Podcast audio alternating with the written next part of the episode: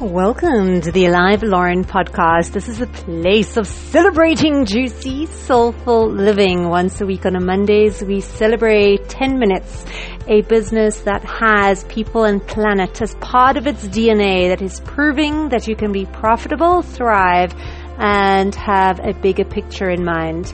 And the rest of the week, always aim at about 10 minute bursts of inspiration, story, sharing, musings. At the moment, today we celebrate day 18 of a blog series I did a number of years ago for more mindful, conscious living when I was doing a 40 day day fast. 117, episode 117 of this podcast, the Live Lauren podcast will give you more context. And there is also more in the description of this episode. Otherwise, without further ado, day 18 of 40.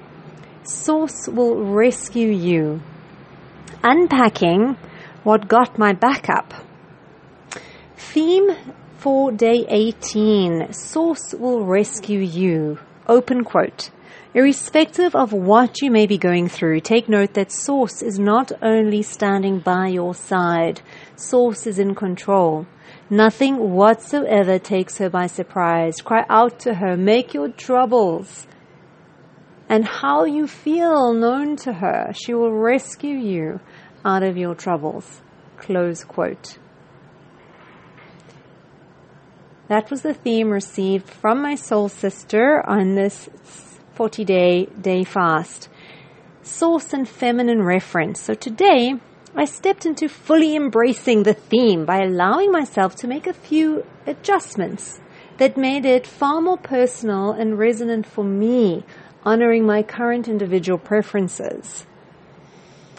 So far, along this 40 day journey, I've copied and pasted the theme as received from my soul sister who I'm journeying these 40 days with. And today's the first day I've made a few amendments, a few edits using the word source and the feminine personification replacing the masculine. I relate much more powerfully to the use of source or universe than I do to the term God. I also like to disrupt and challenge the mental default of using the masculine when referring to God when source is truly, when source trans, truly transcends gender. So I received the quote where it read, God is in control. Note that God is not, is, is standing by your side and ask Him. So change them to hers and God to source. Halfway mark is in sight. So yesterday, in fact, I registered how close I was with today being day 18 or 40 and a wave of, oh my god, I can get this done washed over me. It's almost day 20, which means it's almost halfway. It was interesting for me to witness the power of the halfway mark. The 40 days has felt like a substantial commitment up to now. I've been focusing on one day at a time, reining in my mind to this thinking when I've started wandering astray all of a sudden this commitment felt so much more doable, so much more achievable. Somehow the idea that I have completed half the journey has been deliciously personally inspiring. What hooked me in today's theme? I noticed a resistance when I read Source will rescue you, and she will rescue you out of your troubles. I wanted to understand why the rest of the theme for today felt like a warm, loving embrace. And yet these words, these references to rescue, were making me feel uncomfortable. As I unpacked this, I discovered that it was important to me not to read this superficially. Digging beneath the surface, I found myself questioning what really are these things labeled as troubles? What if there's just life? What if we are the ones? What if I am the one labeling events and circumstances that I perceive to be uncomfortable, challenging, or painful as troubles? Haven't I experienced troubles that have birthed incredible gifts? What if the idea itself that troubles exist is an illusion? What if there are but opportunities? Opportunities, for example, to feel deeply, to stretch, to forgive, to understand, surrender, or embrace mystery. Each has been very This is a quote from Course in Miracles. Each has been very carefully chosen, and there have been no accidents, no accidental meetings. What if the real rescue comes in the form of a challenge, change of thinking? What if the prayer is to be assisted to see things differently? What if the rescue by source is initiated by my willingness? Dear God, I'm willing to see this differently is the most powerful prayer for miraculous transformation. Marianne Williamson.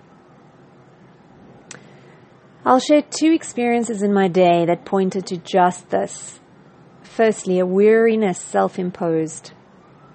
The first was a conversation with a woman close approaching her 70th year. This woman had a palpable heaviness that enshrouded her. She remarked, At my age, my life should be easy.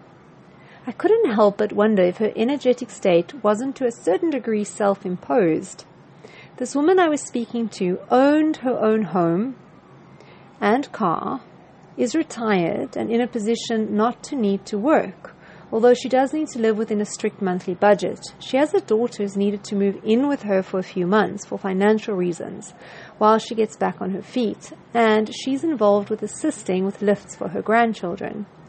There are women approaching their 70th year who are destitute, who are refugees, or who have inherited the full-time responsibility of caring for minor children because their offspring have passed and there are no other family members existing or available to assist. Did the woman I had been speaking to perhaps have a picture in her head of what her life should look like as a woman in her late 60s? And does she perhaps regularly compare and highlight for herself all the aspects of her life that don't match up to this picture? If so, the state of dissatisfaction I sense made sense. I also wouldn't be surprised if the why me question wasn't surfacing often too. Secondly, self reflection. How much of my troubles are my own creation, resulting from a picture I've created of how I believe things should be for me. What if I could let go of the shoulds? What if life is just life? What if I could work with as it shows up? What if I could work with it as it shows up, embracing all of it with an open, willing heart and choosing to look for the elements I can be grateful for and the gifts that may come as insights or shifts in thinking. The real voyage of discovery consists not in seeing new landscapes, but in having new eyes. That's Marcel Proust. Proust. P R O U S T. Crisis or possibility. The second experience today related to Cape Town and the water opportunities currently. What if the Cape Town water shortage is just that, a current water shortage? Not good, not bad, but both, depending on how you choose to look at the situation. I am by no means trying to minimize the situation. I'm just questioning if it needs to be labeled a crisis. For me, the word crisis embodies energies of panic and fear, which don't seem to be the best fuel for creative and innovative thinking to address the situation. There are some amazing things I've heard, how people's consciousness around water has been shifting, how individuals have been taking responsibility and being accountable for every drop they use. I heard a Cape Town retirement complex representative interviewed on the radio, and he was talking about all the inspiring strategies they've been implementing from landscaping that doesn't need watering to reusing and repurposing every drop to waterless construction on site. I've heard of people gathering in prayer and solidarity. I've heard of drives to collect water. I've heard of creative and innovative solutions being sparked. These are all amazing gifts. My question is more why does it have to get literally to the point of crisis for this consciousness to shift? Why, if this is a plea from the planet for us to engage more mindfully, more consciously, to take responsibility for our behavior, and treat our natural resources such as water with the all love and respect they deserve, to see that we are part of a whole and to behave accordingly. What if we could see crisis differently? Seek not to change the world, but choose to change your mind about the world. A Course in Miracles. Thank you, day 18. Ah, that took us to a glorious 10 minutes on this one, fine folks.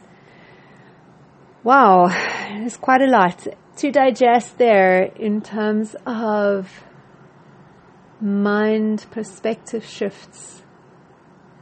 Oh, I know I've recorded this. I think I'm actually going to need to re listen to this myself. So, on this glorious note, I'm going to love and leave you, fine folks, with much food for thought until we meet again. Mwah.